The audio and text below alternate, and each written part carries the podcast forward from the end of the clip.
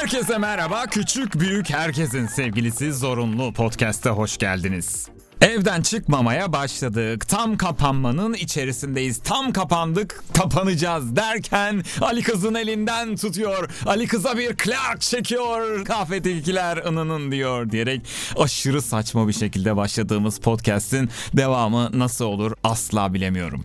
Şahsen ben ortamın saçmalığına güvenerek bu podcast'e devam ediyorum. Yani yaşadığımız her şey çok normal. Bir tek bu podcast saçma diyorsanız buna diyebilecek bir şeyim gerçekten yok. Ama yani zaten diğer olaylar da tamamen saçma olduğu için ya bu podcast'i mazur görürsünüz diye düşünmeye başladım. Yani en azından işin iyi tarafından bakmaya çalışıyorum. Bence siz de iyi tarafından bakın. Bu podcast'in ne kadar faydalı bir podcast olduğuna ikna olun. Çünkü ben sizlere mesela bilmediğim herhangi bir konudan bahsetmeyeceğim. Astral seyahat yapmadım mesela mesela hiç hayatımda. Gerçekten çok isterim, çok yapmak isterim. Hatta Yusuf Güney ile birlikte astral seyahate çıkmayı çok isterim ama henüz çıkamadım. Kendisi astral seyahat yapmış ve ayın karanlık yüzünü görmüş sanırım. Ben de çok isterim görmek ve açıkçası Yusuf Güney'i NASA'dan daha gerçekçi buluyorum çünkü şarkıları var. Ama Yusuf Güney bu seyahati yaptıysa Rafet Roman kim bilir nerelere gitmiştir demekten de kendimi alamıyorum. Mesela coinlerden bahsetmeyeceğim. Yatırım tavsiyesi vermeyeceğim. Altcoin, Dogecoin, Bitcoin, coin coin üstüne bir coin 5 alayım falan filan gibi böyle tavsiyelerde bulunmayacağım. Çünkü bu piyasa ile ilgili zannediyorum bir kriz yaşanmış. Geçtiğimiz hafta iki tane coin borsası kendini patlatmış diye duydum. Şimdi ukala ukala konuşmak istemem ama gerçekten söylemek istediğim bir şey var. O coin borsalarından birinin CEO'sunun röportajını izledim.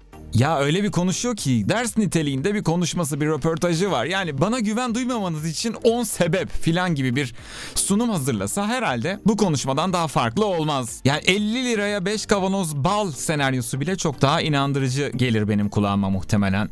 Bir de bu hikayeleri mazur gösteren bazı insanlar var. Diyor ki mesela adam sadece kısa yoldan para kazanmak isteyenleri çarpmış diye bir savunma var. Hatta iyi olmuş ya öylelerine böylesi lazım falan diyenler var. Ve bizlere de makul gelmeye başlıyor bu fikir. Örneğin sadece televizyonu olan bir teyzenin evinden hırsız televizyonu çalıyor. Sonra anlıyor ki sadece bir televizyonu varmış başka hiçbir şey yokmuş.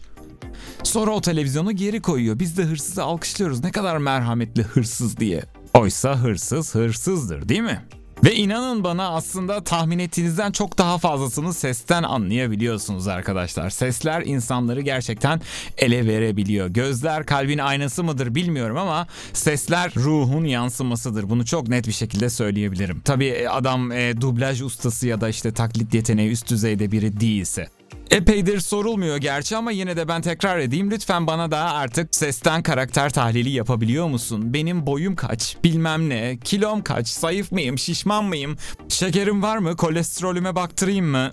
falan filan gibi sorular sormayı bırakın.